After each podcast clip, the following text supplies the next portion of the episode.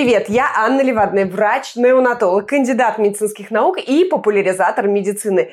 И это «Жизнь врачей» – подкаст о том, как живут и работают врачи по всему миру. Мой сегодняшний гость а, практикующий хирург Денис Грацианский. А, и его история интересна, потому что он вместе с женой решил пройти путь подтверждения диплома в Америке, и это вот буквально происходит сейчас на наших глазах, да, то есть это недавняя какая-то история, а вот они сейчас в процессе. Денис, здравствуйте. Добрый день. Как вы после э, дежурства ночного живы вообще?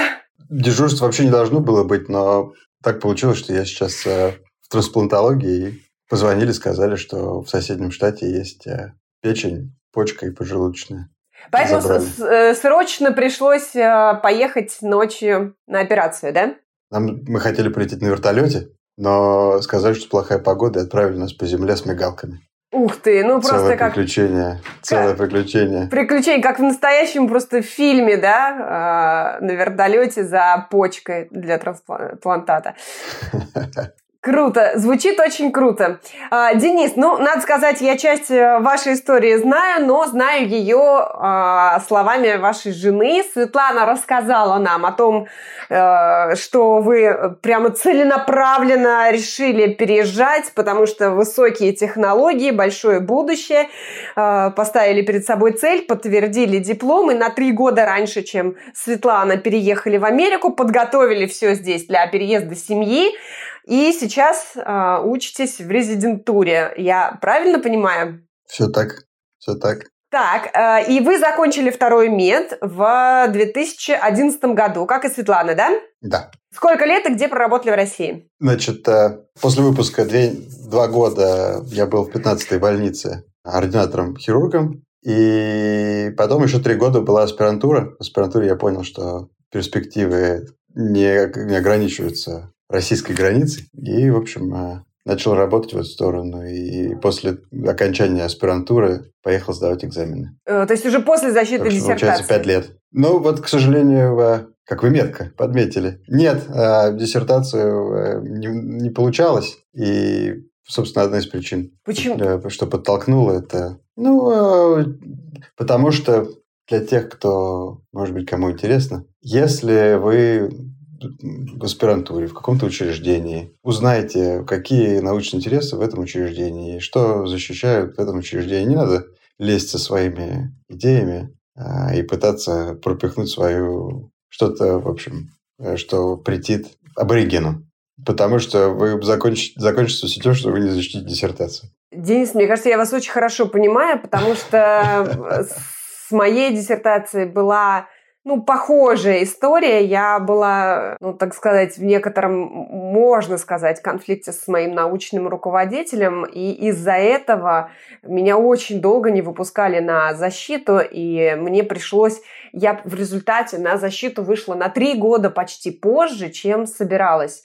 А, даже на два, на два года получилось позже. Я даже сейчас не могу вспомнить, сколько лет меня держали. У меня было все так четко про, продумано, что я защищаю диссертацию, ухожу в декрет. И я уже, будучи э, на, э, находясь на восьмом, там, нет, наверное, на седьмом месяце беременности, опробировалась и собиралась. В общем, у меня все было готово. А потом у меня родился ребенок, а я никак не могла выйти на защиту. Я уже э, вышла из декретного отпуска, я уже вышла на работу, и все никак не могла защитить диссертацию и я вас очень-очень хорошо понимаю, абсолютно по каким-то э, субъективным причинам. Поэтому мне кажется, что многие, к сожалению, поймут, о чем э, вы говорите. Это очень неприятно. Это, это послужило таким, а, а, это было одним из толчков для того, чтобы уехать? О, несомненно.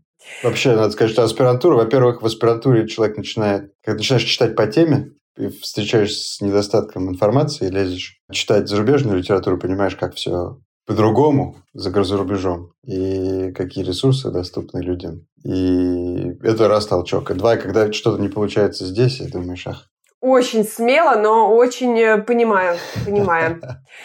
Так, хорошо. И э, где сдали первый экзамен? Я, мы уже со Светланой обсудили, что есть несколько этапов, что сейчас это медицинский английский. В ваше время, вот, э, насколько я понимаю, еще тогда не было медицинского английского. Нет, не было. Тогда был экзамен клинических навыков, который вообще интересная штука. Экзамен клинических навыков, который э, фактически симулирует день в поликлинике врача. Э, нужно за, за 8 часов посмотреть 12 пациентов, по-моему, или 10, у которых это актеры нанятые, и у них своя, э, у них есть вот этот вот скрипт, у них есть определенные характеры, они играют. Если у них какие-то шрамы, их могут обыграть в, задаче клинической. И если вы можете сдать этот экзамен, значит, ваш английский достаточно, на достаточном уровне, чтобы практиковать. Поэтому не нужно было отдельный экзамен.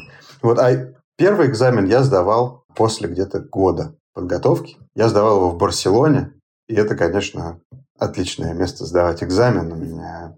Я жил в маленьком отеле, а у меня напротив окна росли мандарины. Все, как сейчас помню. И приехал я туда за пару дней, сдал экзамен, еще у меня был день погулять, и потом поехал в Освоясь.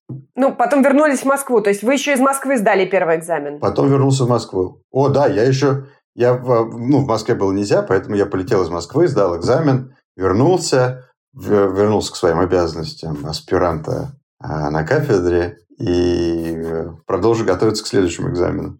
Тяжело было? Надо сказать, что, ну, конечно, тяжело. Это считается один из самых сложных экзаменов чуть ли не в мире. Очень тяжело, потому, по нескольким причинам. Во-первых, потому что нужно выучить, э, переучить некоторые термины на английском, что зачастую не, не имеет никакого смысла и никак не пересекается с а, латинским названием, с тем, что мы учили в институте. А также я был удивлен количеством, количеством информации и болезней, которых я закончив институт с красным дипломом, никогда не слышал о которых. И фактически нужно было перелопатить э, снова терапию, психиатрию, физиологию и прочее. Даже просто для собственного развития. Никто этого делать не будет, потому что это очень тяжело. Но вообще для общего развития очень полезно подготовиться к первому экзамену. Как вы оцениваете э, второй мед? Вообще обучение э, вот в ваше время во втором меде? Я пришел к выводу, что обучение – это, пытаюсь подобрать правильное слово,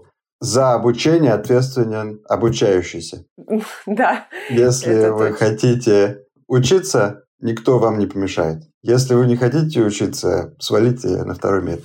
Преподаватель счастлив, если кто-то э, хоть что-то, хоть способен два слова связать и демонстрирует хоть какой-то интерес. И преподаватель э, все, что сможет вам, чем сможет, тем поможет. И уж точно первые три курса обучения во втором меди отличные. Физиология, первый, первый экзамен, первый степ – это фактически предметы, которые проходят с первые три года в медицинском институте в России. Физиологию не пришлось практически. Ничего нового я не узнал в физиологии практически, потому что физиология была отличная. А анатомия, она в Африке анатомия. Анатомия была на, на, у нас во втором меди была на, на этих кадаврах, и кто хотел выучить анатомию, все возможности были. А в чем разногласие тогда? Вы говорите, узнали про новые специальности. Если мы говорим про первый этап, а, это же те, все-таки первые три курса, я так понимаю? Да, потому что э, психиатрия совсем другая. А вот это вот behavioral science, и плюс туда же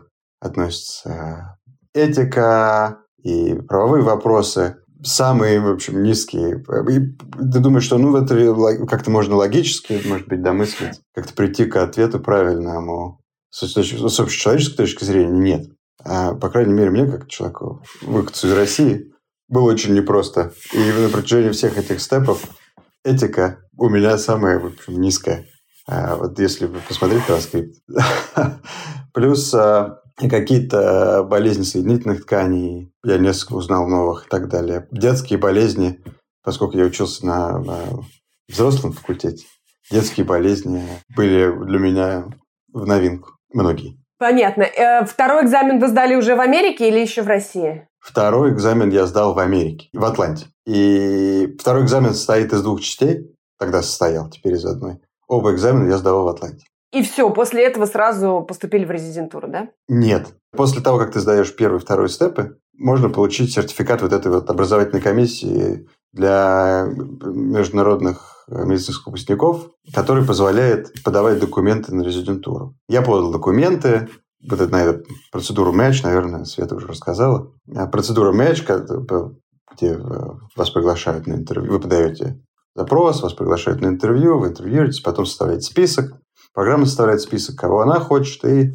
а потом по какому-то алгоритму, который настолько хорош, чтобы его создатель получил Нобелевскую премию, заполняются места вот в этих вот программах резидентуры в Америке. Все это тянется достаточно долго, и а, в феврале а, заканчивается подача списков, и в марте человек узнает, куда он попал. А, я сдал, я подал документы со вторым степом и сертификатом и сдал третий экзамен в тот же год, 28-29 декабря, а 30 я улетел в Россию праздновать Новый год. То есть два месяца, э, получается, между экзаменом и резидентурой прошло, да? Да. Значит, два месяца прошло до момента, до дня, когда я выяснил, что меня в резидентуру не приняли. Ага. А, я не смешался.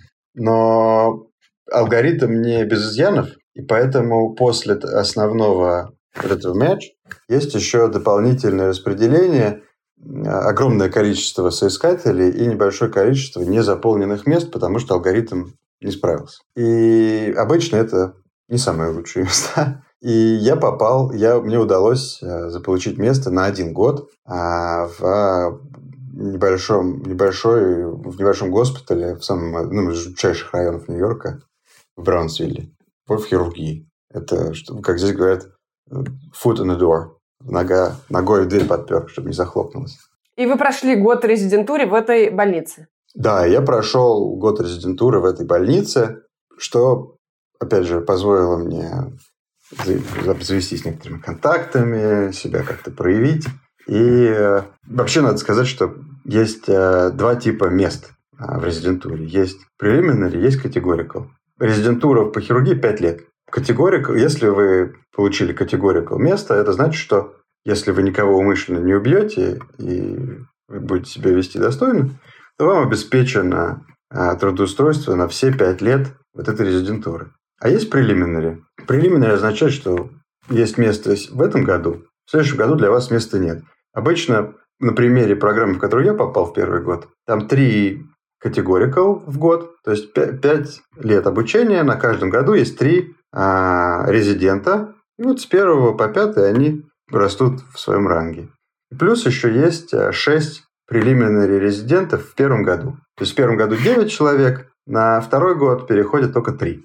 И это, с одной стороны, стимулирует э, категорию резидентов не расслабляться, потому что они знают, что если они э, мяч уронят, то есть еще шесть человек, которые мать родную продадут, чтобы заполучить это место категорика, потому что для них э, будущее не обеспечено. Им нужно из кожи вон вылезти. Неужели может быть так, что человек отучился год в резидентуре, а потом остался без э, возможности продолжать обучение? Огромное количество таких. И что они делают? Некоторые уезжают обратно в, в страну, с которой приехали. Некоторые меняют специальность, потому что известно, что хирургия – это специальность, в которую высокая конкуренция, и в нее сложнее попасть. Есть специальности, в терапевтической специальности легче. В терапию значительно легче попасть. А почему? Больше мест э, в резидентуре. И сложно сказать.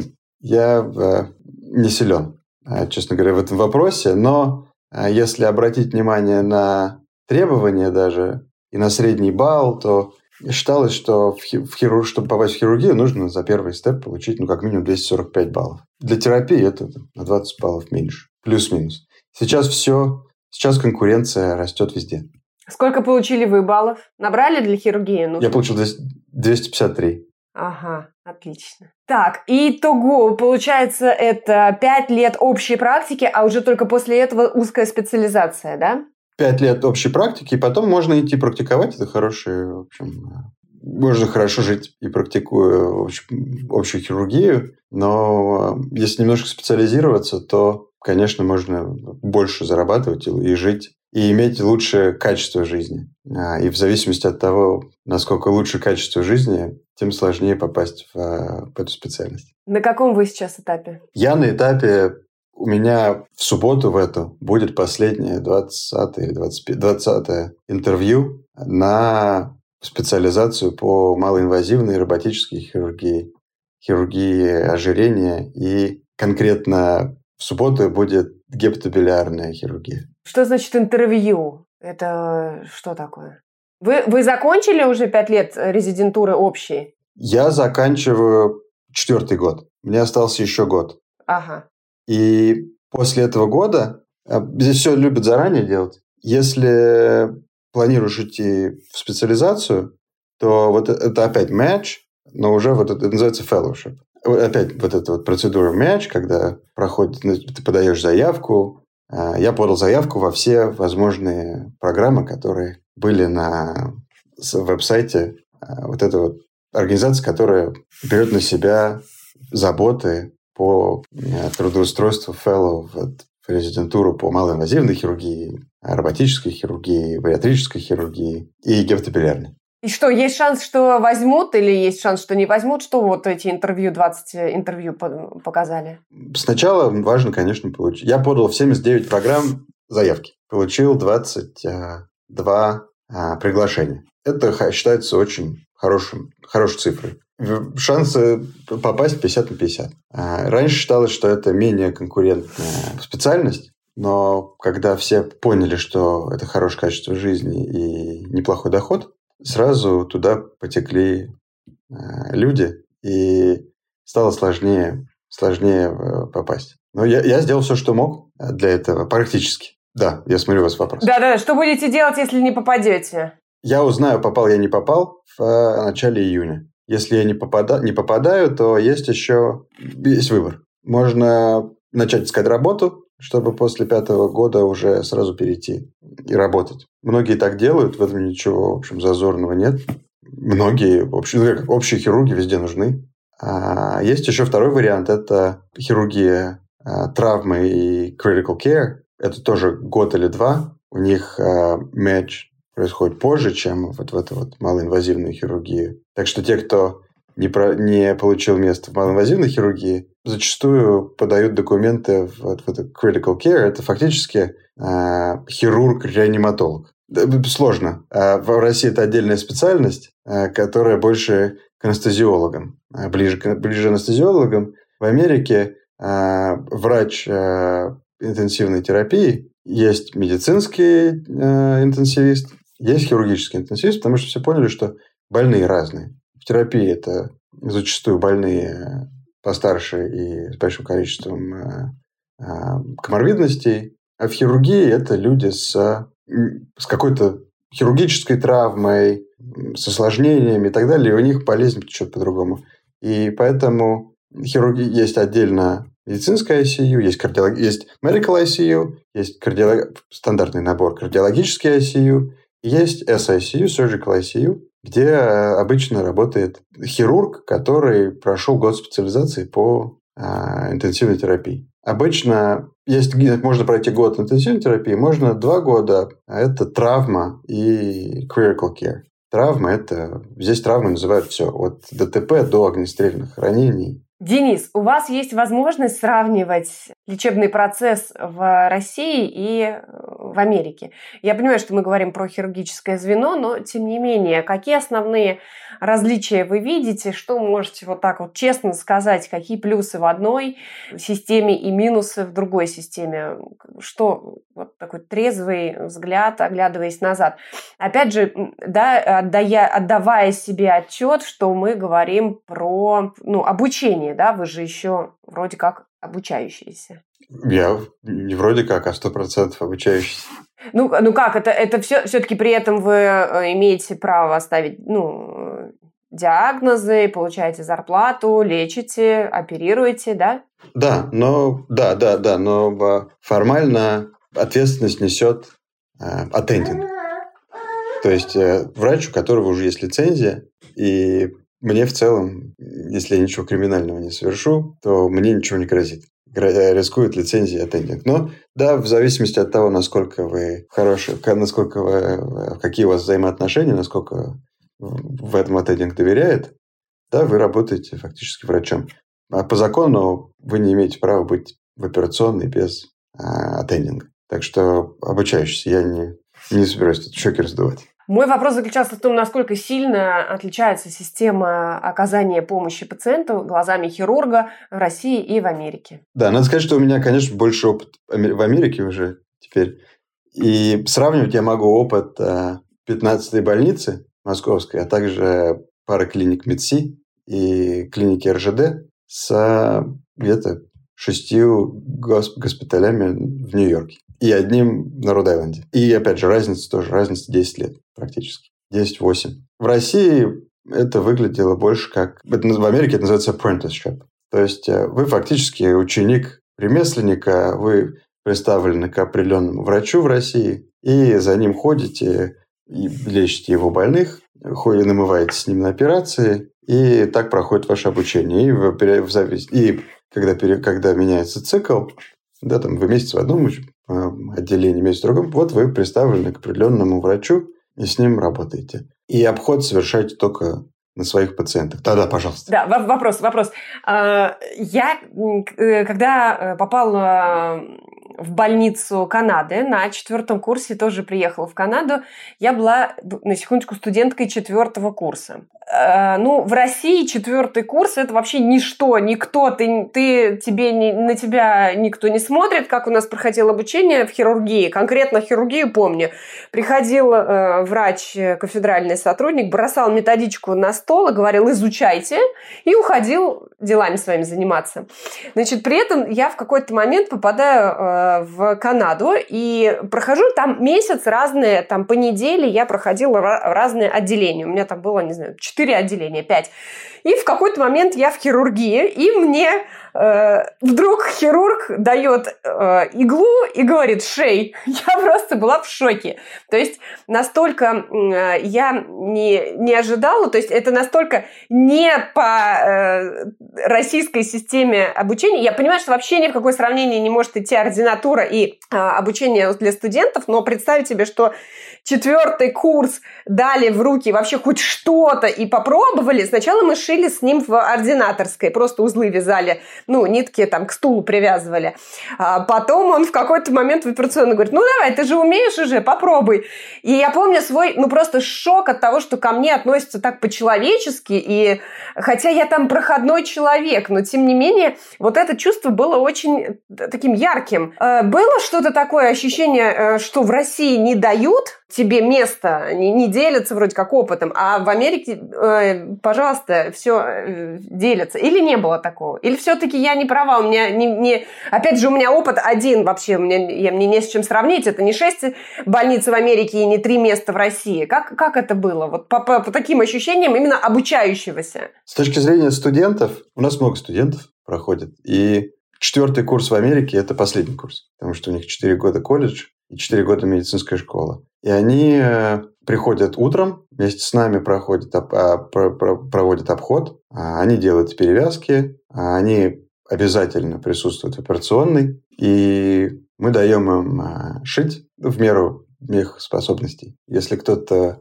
горит, они получают больше свободы. А тот, кто, кому не интересно, те стоят, пыль собирают. Ну вот девочка, которая горела, недавно я дал ей шить, хлопнул глазами.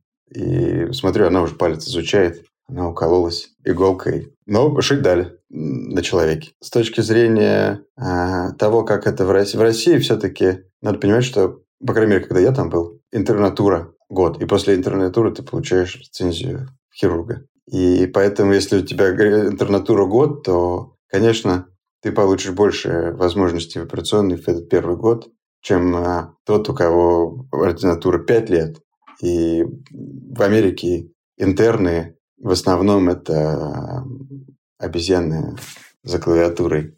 Потому что кто-то должен писать дневники, кто-то должен а, а, назначение делать, чтобы остальные могли в это время в операционной быть. Но и программы отличаются. Есть программы, в которых интернов и держат, в общем. И, и прилив... Вот у нас в программе, в той, в которой я сейчас, нету preliminary интернов. Все categorical есть программы, которые специально берут прелиминарных потому что им нужно больше рабочей силы безмозглой, которая бы просто печатала, делала перевязки, а, облегчала работу остальным. У нас интерны ходят в операционную и позволяют делать некоторые вещи, но если к концу интернатуры в России вы, наверное, получали как минимум возможность сделать аппендэктомию самостоятельно, то не факт, что это удастся интерну в Америке. По крайней мере, не в каждом госпитале. В госпитале зависит тоже от местности. Нью-Йорк э, это своеобразная такая штука.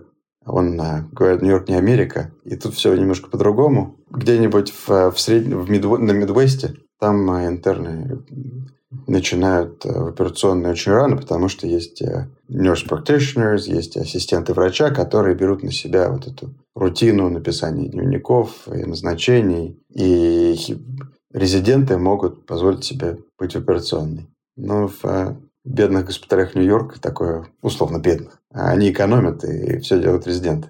И поскольку мы здесь еще не обсуждали программу, по которой идет врач в Америке, то, наверное, не очень понятно, что такое интернатура. Это 4 э, года обучения, потом интернатура, а потом резидентура. Интернами называют резидентов первого года. Ага. Например, бывает так, что человек хочет быть анестезиологом, но чтобы быть анестезиологом, нужно пройти год хирургии. И человек интерн-хирург, а со второго года начинает анестезиологию. То же самое а, необходимо в зависимости от программ. Гинекологи некоторые проходят год, год хирургии, урологи проходят год хирургии. Но интерном называют просто человек, который резидент первого года. Резидент первого года называется интерн. То есть вы были интерном два года назад? Я был интерном, получается, три года назад если я сейчас заканчиваю четвертый. Все-таки вернемся к вопросу а, тогда о том... Нет, два вопроса у меня осталось. И чувствуется ли какая-то разница в отношении к а, ну, вот, врачу резидентуры и врачу-ординатору? А, еще раз можно рассказать, а, в чем разница? Где, где, где больше понравилось? Да, э, давайте так. Больше, конечно, понравилось здесь. Почему?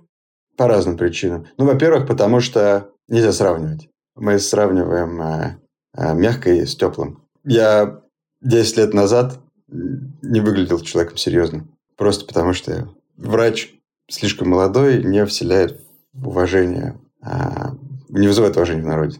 Не знаю, э, с чем это связано еще, помимо. Но здесь работа так устроена, что обычно пациент не видит хирурга. Пациент видит, если человек приходит на операцию, то он видит хирурга перед тем, как дадут наркоз. Потом, если человек оказывается на этаже, то обычно человек не видит своего хирурга до, до выписки. Все делает резидент. То есть, фактически резидент – это лечащий врач для а, этого больного. Но надо понимать, что в Америке значительное отличие – это то, что хирургия – это командный спорт. И в Америке команда отвечает за больных. Есть, например, в госпитале, в котором я проходил интернатуру, было несколько команд. Зеленая, синяя и травма. Зеленая – это живот, синяя – это были сосуд, была сосудистая хирургия, и травма – это травма, все подряд.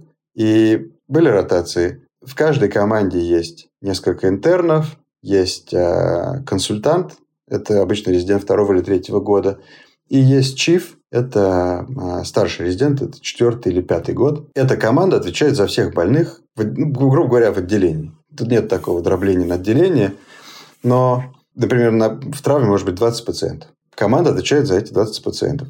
20 пациентов видят всех членов команды утром на обходе, и несколько раз за день еще интерн придет а, проверить что-то, иногда взять кровь. Поэтому пациент видит больше, чем одного человека за раз. Немножко другая система, конечно не видит врача, видит свою команду. Не всегда им понятно, кто какую роль выполняет. Не знаю, как лучше это описать. Э, какие плюсы у этой системы? Плюсы в том, что несколько глаз – это лучше, несколько пар глаз лучше, чем одна пара глаз. Обычно это действует так. Интерны делают сначала обход сами, а, выявляют какие-то грубые проблемы. У кого-то была лихорадка, у кого-то кровотечение, еще что-то. Потом обход общий, где мы уже более подробно рассматриваем больных. И потом, пока интерны пишут дневники и проверяют анализы, а, ЧИФ может тоже полистать список больных, посмотреть сам анализы, обсудить что-то с а, аттендингами, пока интерны занимаются рутиной. И таким образом получается безопаснее больше людей. Это не значит, что что-то не, не упускается. Иногда бывает, это называется, а, как это называется, модель швейцарского сыра. Несколько кусков, каждый с дыркой. Дырки вроде не совпадают друг с другом, но бывает, что сквозь все дырки что-то просочится, и кому-то забудут назначить антибиотики, еще что-то. Но в целом так, конечно, безопаснее. Еще плюс иерархия, а, сразу понятно, кто за что. Ну, в общем, а, я считаю, что обе, обе системы имеют свои плюсы команда безопаснее э, для пациента. Но система, где ты представлен к определенному врачу, и фактически ученик мастера, тоже имеет свои плюсы, потому что можно э, без конкуренции перенять, э, и без, не отвлекаясь, можно перенять опыт, наработать вот эту связь, которая только со временем возникает, доверие, и можно получить больше свободы в операционной, но сложно сказать. Каждый сам для себя решает, но я считаю, что команда безопаснее и веселее. Э, так, и тогда, если э, неизбежно приходится нам с вами затронуть вопрос определенных стандартов оказания помощи, э, существуют ли какие-то ну, определенные гайдлайны, да, стандарты, от которых не, нельзя отступать, как в этом смысле контролируется? Наверное, команда – это как раз защита от нарушений э, протоколов? Надо сказать, что вообще это мощный пласт вы затронули. С точки зрения обучения и с точки зрения того, сколько информации перерабатывается обучающимися, по крайней мере, в ординатуре, в которой я был в России и здесь, это небо и земля.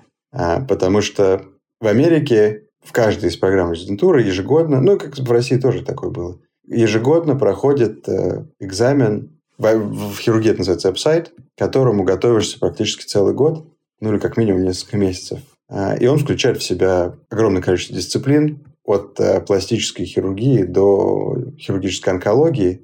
Это как раз, готовясь к этому экзамену, вынужден человек а, читать, а поскольку экзамен обнов... программа экзамена обновляется каждый год, то нужно следить за, за новыми гайдлайнами, за а, онкология становится настолько сложной, что постоянно приходится перечитывать, эти гайдлайны обновляются несколько раз в год. И иногда сложно, а, когда отвечаешь на экзамене, думаешь, они уже обновили этот вопрос или еще нет. И результаты экзамена влияют на... Иногда решения по увольнению или, наоборот, принять прием на работу принимаются по результатам этого экзамена. Поэтому народ читает активно, и, конечно, все, все знают гайдлайны, но гайдлайны – это, э, как сказать, ориентир. И я когда сюда ехал, я думал, что ну вот, в России все делали, как э, профессор Покровский завещал в 1960 году, что больной должен лежать, не вставая 20 дней и так далее. А вот в Америке или за рубежом там все вот по гайдлайнам. Ну, как оказалось, что э, не то чтобы все лечили по гайдлайнам, и грубые вещи, например, местные э, Значит, есть такая специальность, называется, мы их называем ID, Infectious Diseases. Это ближайший аналог в России – это клинический фармаколог. Это люди, которые назначают, э, помогают выбрать правильный антибиотик. И не только, но в основном это вот антибиотики. И все знают, что панкреатит первые 7-10 дней – это стерильный процесс. Я видел неоднократно, как э, вот эти вот врачи ID рекомендуют антибиотики для профилактики с первого дня, что противоречит гайдлайнам. И таких примеров много, но в, в целом есть э, золотой стандарт лечения, который люди знают и стараются его придерживать. Придерживаться, опять же, потому что если ты не придерживаешься золотого стандарта, то в конце концов тебя продадут в суд. И если это вскроется, то будут большие потери. Никто не хочет ничего терять. И поэтому все Э, стараются следить за литературой и делать так, как положено. Итого, есть э, гайдлайны, которые четко регулируют, ну, в принципе, любые процессы, но тем не менее Homo sapiens есть Homo sapiens, он может отклониться от этого протокола, есть определенные, наверное, опять же, протоколы действия в случае нарушения этих гайдлайнов – и это чревато увольнением или э, судом. Э, правильно я поняла, да? И, и каждый, и это зона ответственности каждого человека следить за обновлением гайдлайнов. Или, может, есть какая-то рассылка, может быть, какое-то собрание раз в год в госпитале, которое говорит, так, у нас новые гайдлайны, давайте их обсудим. Такое может быть что-то? Или это зона ответственности каждого врача? По-разному есть, э, опять же, гайдлайны – это ориентир. Это не жесткое постановление о том, как все делать. Это ориентир, а потом оказалось, что для многих вещей гайдлайнов нет. Или для многих... Э, многие гайдлайны, я уверен, вам известно, что а, есть несколько степеней убедительности, и что это может быть Некоторые, некоторые пункты могут быть результатом нескольких больших рандомизированных исследований с хорошим э, качеством э, результатов, а есть просто консенсус специалистов. Э, и то, и другое может быть в одних и тех же гайдлайнах. Поэтому гайдлайны, они не имеют, это не, не имеют законодательной силы. Есть такая штука, как local practice, местная практика, и зачастую, если подают в суд, то эксперт оценивает не потому, придерживается ли человек гайдлайнов, а потому, насколько человек отклонился от местной практики. Это одно. Второе, есть вещи, которые э, требуют, например, а, комиссия, какие-то государственные органы требуют соблюдения определенных норм и правил. Например, у нас в, госп... в большинстве госпиталей, в которых я был, если операция проводится на толстой кишке, кожу зашивать нельзя кожа оставляется открытой. А это э, обязательно. А это соблюдается. Если закрыл кожу и потом э, случилась какая-то раневая инфекция, то никто уже не защитит от э, меча правосудия. Но в целом люди знают, что такое золотой стандарт. Люди стараются придерживаться гайдлайнов, но зачастую отклоняются потом, по разным причинам, потому что по опыту или потому что мы вот... Например, сейчас не при... золотой стандарт при удалении желудочного пузыря не оставлять дренаж и выписывать человека. Это амбулаторная процедура теперь. Утром пришел, получил, сделал операцию, через 3-4 часа а, после операционной палате человека отпускают домой. Но есть, а, у нас, например, есть два хирурга, которые старше, чем среднестатистические хирурги. Они оставляют дренаж в каждом пациенте, и пациент ночует в госпитале. Никто им слова не говорит. Но это уже не золотой стандарт. Но у них были несколько кровотечений в их практике, и они поэтому всегда так делают. Какой страховкой защищен врач? А, кто платит за страховку и что будет в случае страхового случая? Это вообще уголовная наказуемая э, будет история или это страховая какая-то история с выплатой каких-то многомиллионных исков, как все пугают? Если это не умышленное э, причинение вреда, да, потом все знают историю доктора Смерть, э, вот этого спинального хирурга, который убивал людей. Это уголовное преступление. Если это врачебная ошибка, то обычно это рассматривается как malpractice. Это не рассматривается как криминальное дело. Я, мои, моя деятельность покрывается страховкой, которая предоставляется госпиталем. Вообще, обычно, если есть несколько моделей трудоустройства, если врач а, работает, сидит на зарплате в госпитале, обычно госпиталь оплачивает страховку. А если врач частная практика, то есть госпиталь заключает с врачом или с его организацией контракт на оказание услуг. И врач для пациента одно и то же. Врач работает, выглядит как врач работает в госпитале, но просто юридически он работает на себя. Там, ну, в общем, это я подробности, если честно, пока не очень знаю, но Э, в таких случаях э, врач сам оплачивает свою э, страховку от врачебной ошибки, и порядок цен разнится в зависимости от того, были ли вы раньше, подавали ли вас раньше в суд, и какой деятельностью вы занимаетесь. Для терапевта эта страховка может быть 10 тысяч долларов в год. Хирурга это может быть шестизначная сумма. 100 тысяч долларов в год и больше для самые высокие страхов, самые высокие взносы страховые у одни из самых высоких у акушеров-гинекологов. Там а, чуть ли не под 300 тысяч долларов в год. И бывает так, что после определенного количества судебных исков, в принципе, вас могут компании отказаться страховать. И тогда нужно, или, или приходится на свой страх и риск работать без страховки, что в целом не запрещено, или искать себе какое-то другое занятие. Извините, э, просто Светлана озвучила 75 тысяч в год э, зарплату врача. Как это возможно, что 75 тысяч в год э, получает и 100 тысяч это в год не зарплата страховка? врача.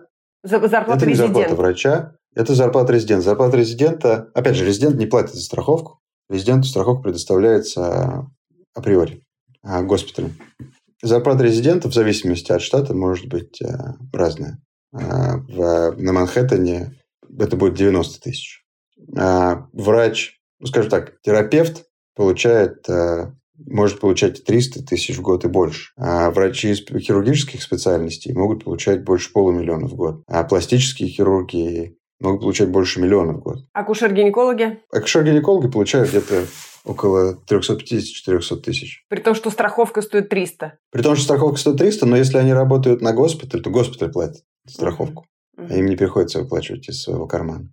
Да, еще страховка бывает... Э, в Америке, надо сказать, очень любят все э, мелкий шрифт, э, разные заковыки. Бывает страховка с хвостом, бывает без хвоста.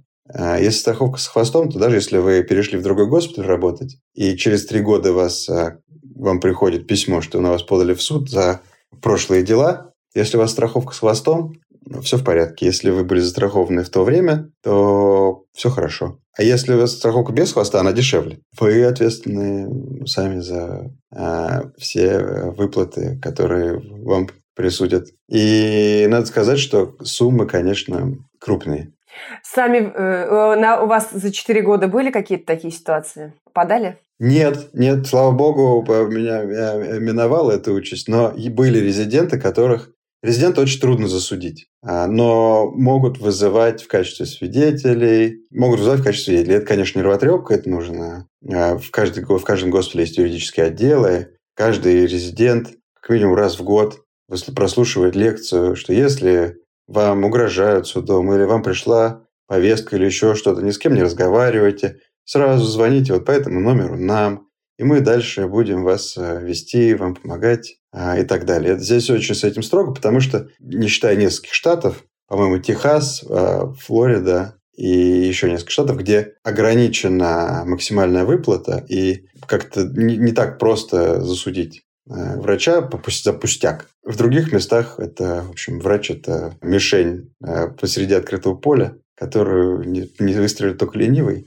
И поэтому, конечно, э, поэтому во многих штатах, вообще в Америке сейчас очень много практикуется defensive medicine, защитная медицина. И это, это вообще, на мой взгляд, большая проблема. Это, что это такое? Это такая а, манера практики, при которой вы стараетесь уберечь себя от возможного иска со всех возможных сторон. Например, если...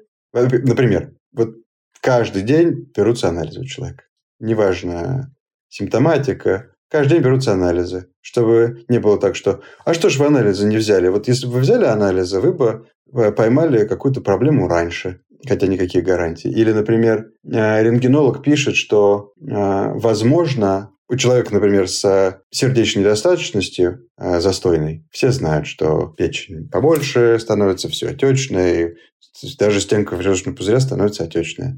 Но рентгенолог, чтобы прикрыть свою задницу, это так называется CYA, cover your ass, напишет, что следует исключить, а, э, коррелируйте с а, клинической картиной, и, возможно, необходимо исключить острый холецистит. У пациента нет... Э, я такие консультации вижу регулярно. Человек, у человека ничего не болит, а ты приходишь, человек ест э, жареную курицу с рисом, потому что терапевты позвали исключить острый холецистит. Они понимают, что это чушь, но написано, мы прикроем свою а, тобой.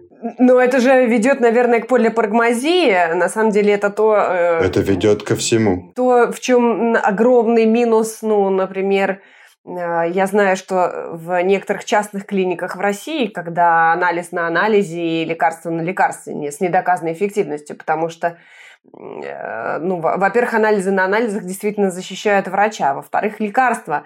Также, ну, назначение лекарств может также защитить врача и сказать, ну, я же вот назначил. И э, многие врачи идут на ненужные, там, например, рентгенологические исследования, э, которые тоже зачастую не нужны, именно для того, чтобы застраховать себя таким образом. Получается, и в Америке те же проблемы. В Америке этих проблем еще больше, потому что народ зачастую знает, что делает неправильно, но все равно делает, потому что адвокаты советуют. Например, все знают, что нет такого антибиотика, который бы профилактика, например, раневых инфекций после операции, огромное количество исследований. Больше 24 часов в общей хирургии и больше 48 часов в хирургии сердца, антибио... если давать антибиотики больше, чем 24 или 48 часов, никакой не, не, больше пользы нет. Можно после 24 часов остановить, а ниже ваш риск э, раневой инфекции не снизится. Но большинство выписывают антибиотики до тех пор, пока человек не покинет госпиталь. Почему? Потому что в суде скажут, а что вы не давали антибиотики? Вот, может быть, давали бы и не было бы инфекции.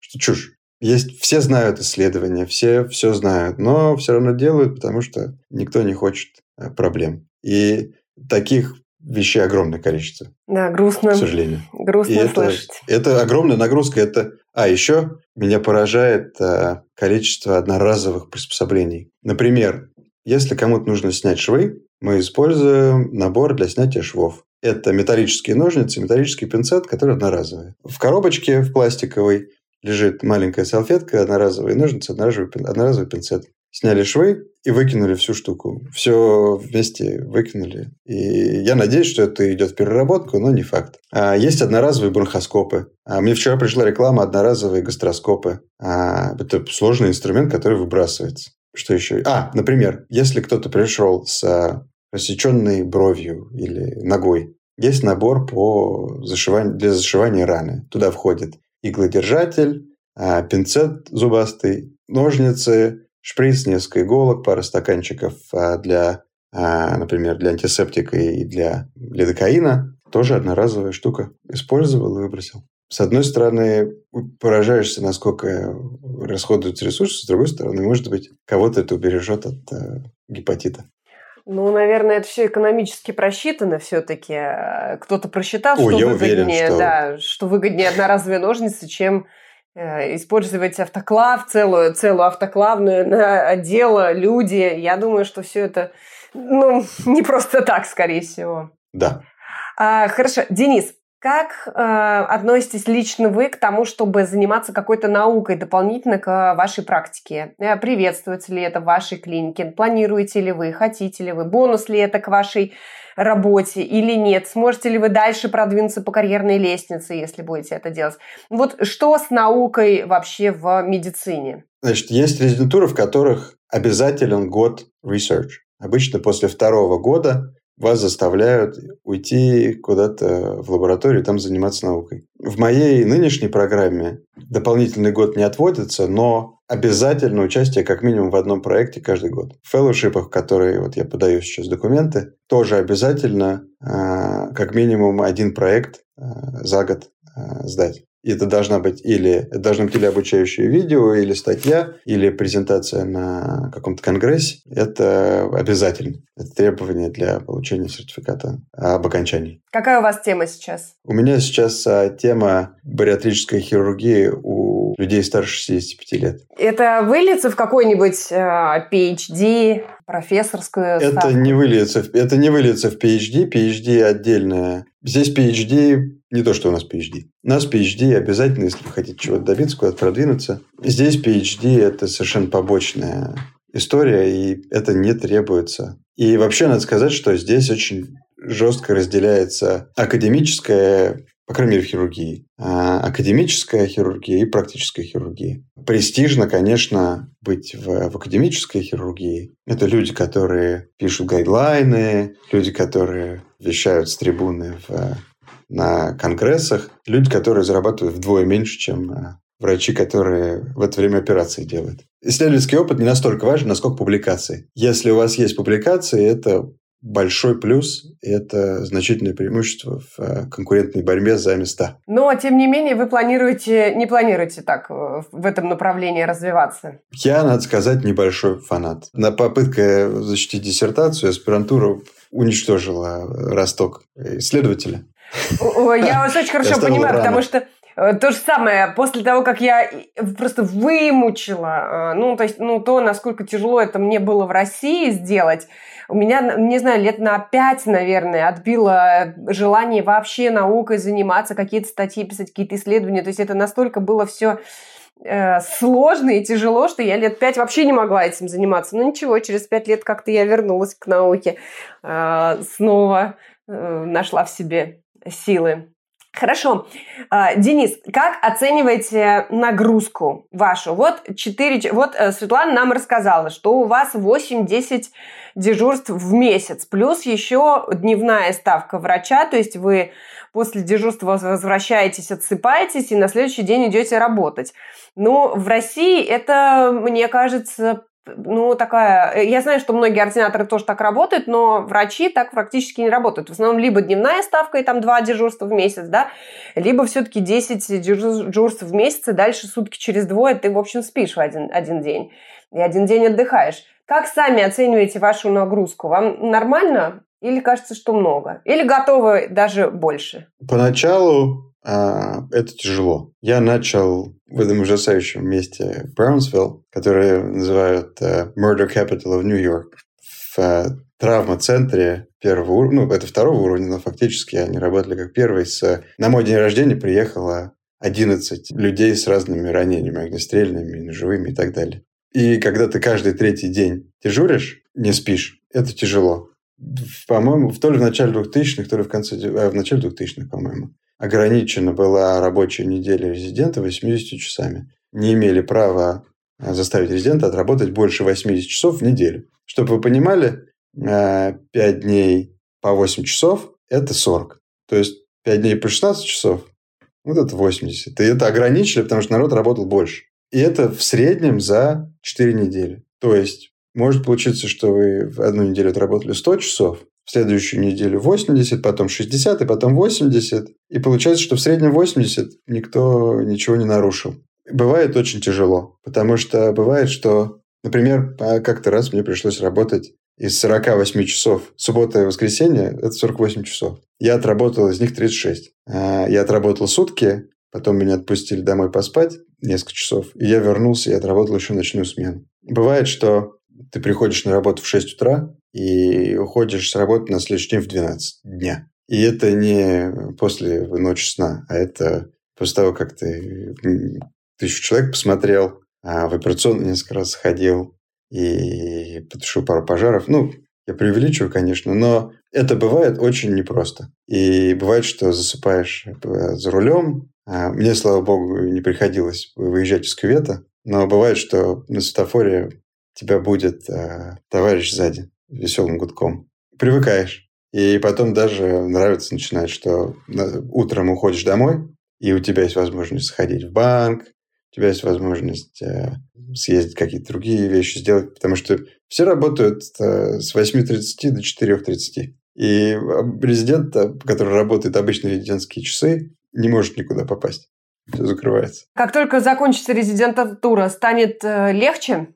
Меньше будет нагрузка? Зависит от того, насколько куда попадете и насколько вы чего вы сами хотите. А, один из моих э, старших товарищей сейчас работает э, в госпитале в Нью-Йорке хирургом общей практики. У него 8 дежурств в месяц э, плюс дневная ставка. При, при этом врачи уже лицензированные, их рабочие недели не ограничиваются 80 часами, их никто не обязан отпустить, если они перерабатывают. И они не уходят домой после дежурства зачастую. Опять же, это зависит от того, а, какая местная практика в конкретном госпитале. Поэтому многие работают очень много. И вообще, надо сказать, что большинство врачей работают очень много, и это проблема, и все сейчас э, кричат изо всех, со всех сторон, что э, профессиональное выгорание, и врачей становится все меньше и так далее, но народ вкалывает. Чтобы что? Чтобы заработать себе на достойную пенсию, чтобы жить еще богаче, чтобы стать, иметь конкурентные преимущества. Зачем люди так много работают? Сложно сказать. Некоторые по привычке. А в некоторых случаях это просто так устроено. Если человек работает в госпитале два хирурга, а госпиталь один на 70 миль вокруг, то что не делай, просто огромное количество пациентов, которым ты нужен, и или кто-то останется без помощи, или приходится оставаться работать подолгу. Кто-то, конечно, хочет просто заработать больше. Кто-то дум... обычно, зачастую бывает так, а, что человек думает, я пока молодой, я лучше сейчас а, упарюсь, а, больше заработаю, а потом уже можно будет немножечко поменьше работать, когда дом купим, когда детей в колледж отправим. Но привыкаешь, люди привыкают и продолжают работать И это тоже проблема. Э, life-work balance. И, как э, говорят, например, детские хирурги, здесь говорят про детских хирургов, что детские хирурги видят всех детей, кроме своих. Можете про себя такое сказать? О, нет. А я, надо сказать, э, это зависит от того, где я, в какая у меня ротация. Иногда бывает, что...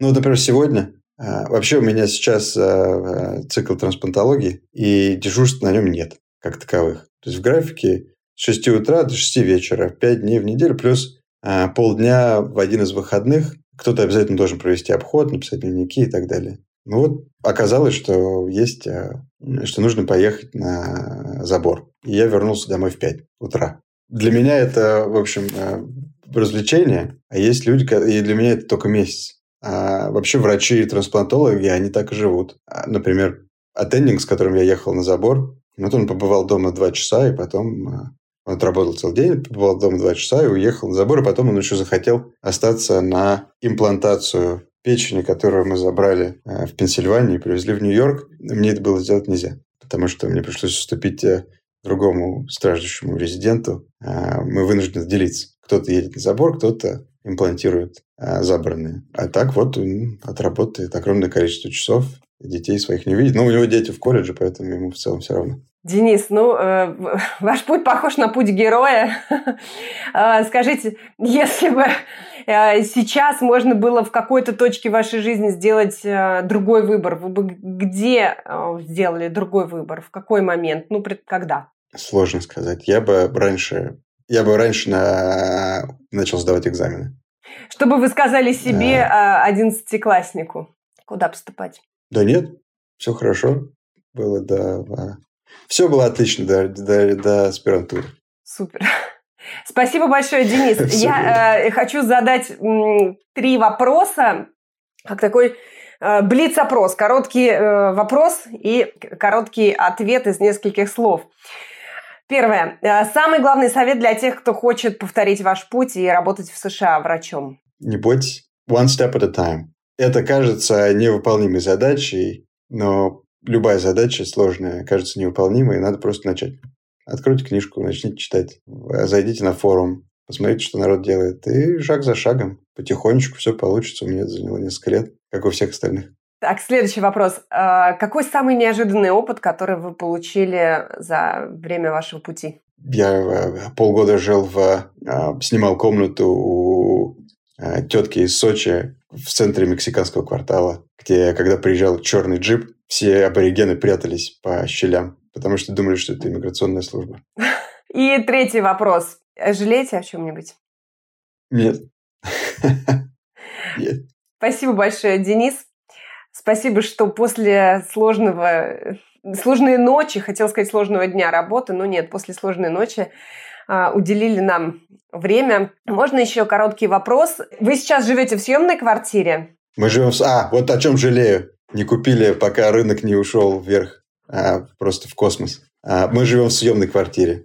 Платим где-то... Если после налогов, то половину дохода мы платим за квартиру. Ну, это Нью-Йорк, надо понимать. Планируете покупать свое жилье? Ой, само собой. Но надо сначала определиться, где. А, и планируете переезжать, значит? Из Нью-Йорка. Нью-Йорк э, хорош для туризма. Э, моя позиция. Нью-Йорк хорош для одиноких людей, которые хотят э, познать все грани порока.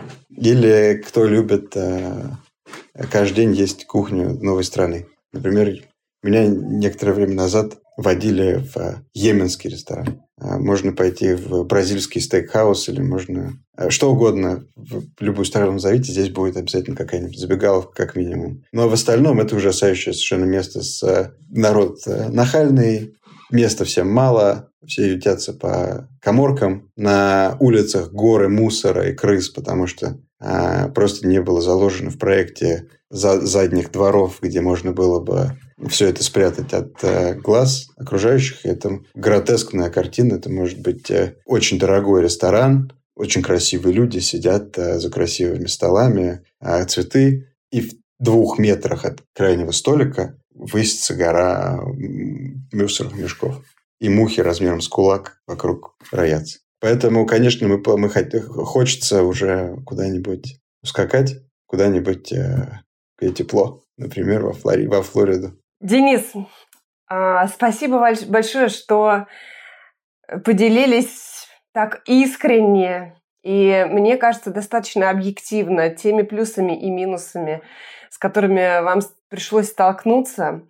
А, конечно, я желаю вам пройти побыстрее этот непростой путь. Есть свои плюсы, свои минусы. Это мне кажется, вывод этого выпуска, что нет идеальных систем здравоохранения, нет одного однозначного правильного выбора. Спасибо большое и, конечно же, удачи всей вашей семье. Вы большие молодцы и просто пример целенаправленного такого очень честного пути. Спасибо.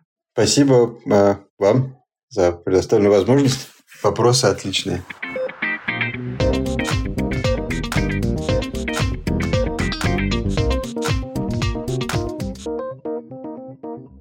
Ну что ж, а, сегодня был интересный выпуск.